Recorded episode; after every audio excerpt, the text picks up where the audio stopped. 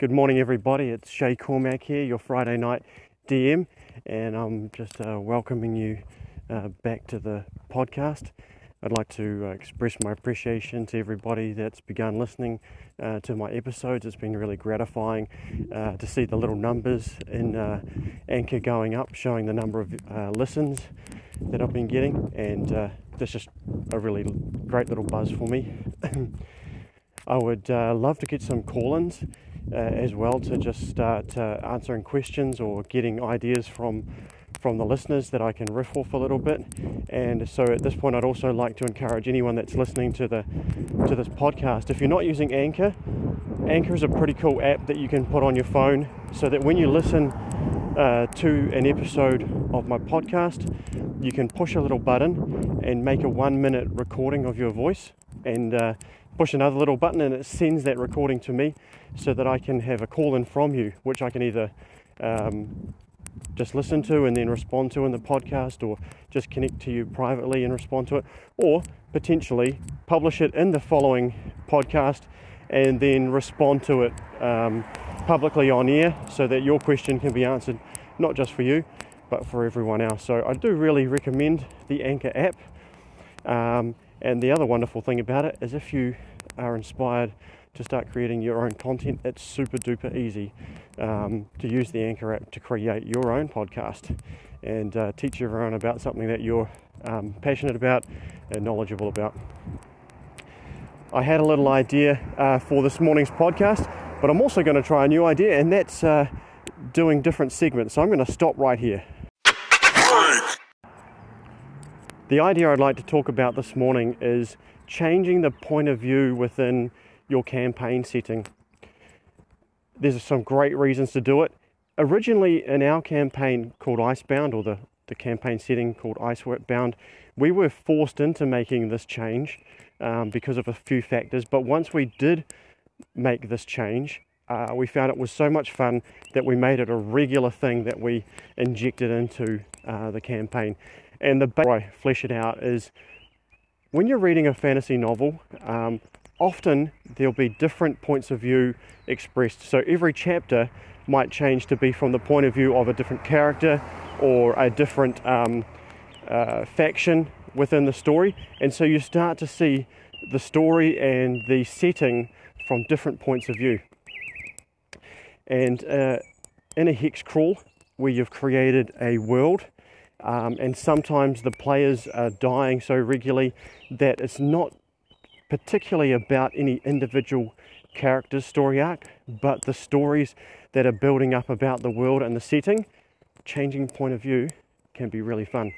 The things that contributed to us originally changing point of view in our campaign um, were firstly, the regions that I'd created were so large that my first set of players had to travel at least two days worth of um, distance to get out of the starting region. And they had done most of the interesting things within that region. Um, they'd been to some of the known lo- uh, adventure locations, they'd had a few great victories. They were also starting to increase in power, so they wanted to go into the adjacent regions and start adventuring there.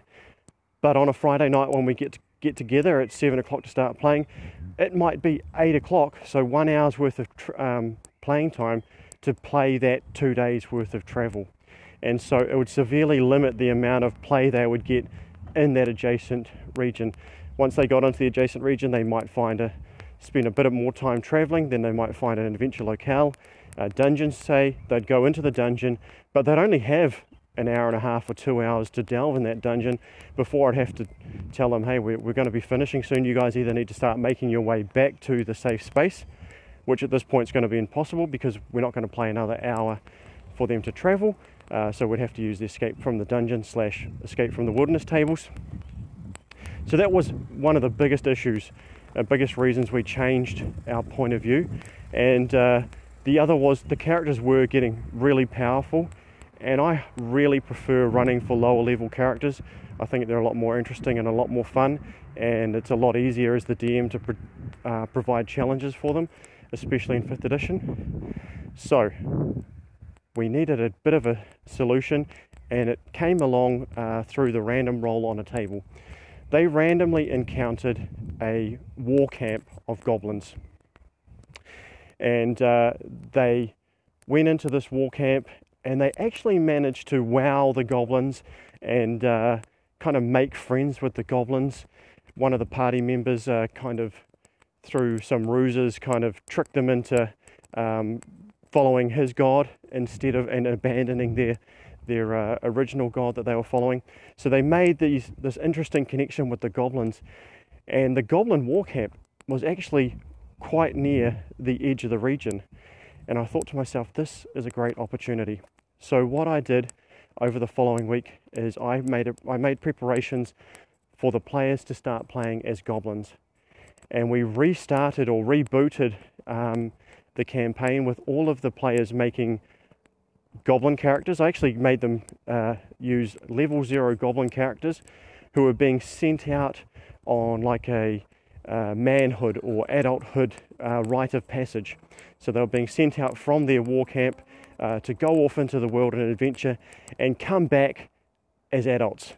By the way, in, in our campaign, uh, goblins reach adulthood at the age of 12. So we had these young goblins uh, with not many skills and not many hit points heading off from the goblin camp, which is on the quite near the edge to uh, another region, which is quite a difficult region. And now we let the goblins, um, who name themselves the, the Misfits, and they were a petty band of uh, thieves and uh, tricksters, and they basically went around uh, getting into mischief. And everyone had a whole lot of fun. And after a few sessions, they started to build up um, their levels and they were getting more powerful and they were getting into more interesting situations. Um, and I realized just how good this um, process or this idea of changing point of views was. And they started to come into contact um, with a lot of uh, religious people uh, from a nearby cathedral. And so the next opportunity I took was to um, reboot again, and they started playing as uh, paladins, clerics, and monks all from this particular re, um, uh, particular religious order, and their new starting place was uh, instead of the war camp any longer, the new starting place was the cathedral, which also was reasonably close to an adjacent region. And uh, they started playing as, and this time they called their team the Holy Rollers. And uh, they started venturing forth from the cathedral, uh, pursuing the will of their God. And so we had this really interesting flavor of we were starting to build up an idea of um, who the goblins were by playing as the goblins. And the goblins were a pretty interesting group of people. And then we started building up an idea of who um, this religious order was and who their god was and his motivations and what the holy order was trying to pursue. And so we started to flesh out all these different factions um, in the campaign setting by playing as them and we found it to be extremely fun. And we even did it, we just continued to do it. So as they went into, say, the Forgotten Forest, which is an abandoned elvish village, um, they followed a set of clues until they found a portal to the Fey realm uh, where they found the, the elves who had absconded from the world to uh, just wait out uh, the troubles that were occurring in the world and they were just going to come back when everyone had basically killed each other.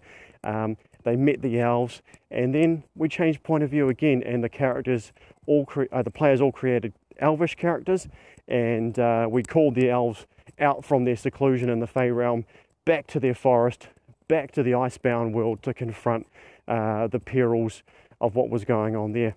And uh, it's been an, excellent way of dealing with a few issues. Uh, we can reboot any time when the characters are getting stale uh, or everyone's just had enough of that particular style of play. We can reboot uh, the point of view when the characters' levels are getting too high.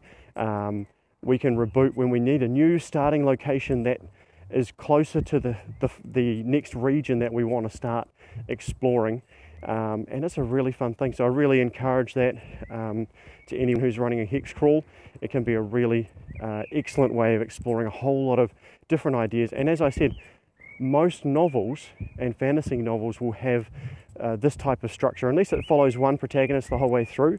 Um, quite often, each, chapter will start following different protagonists or different factions um, and building up a sense of what's going on uh, through exploring the world through different point of view. So uh, keep playing hex crawls, keep playing D and D, keep coming back and listening to me.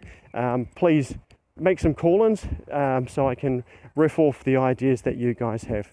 Cheers, guys.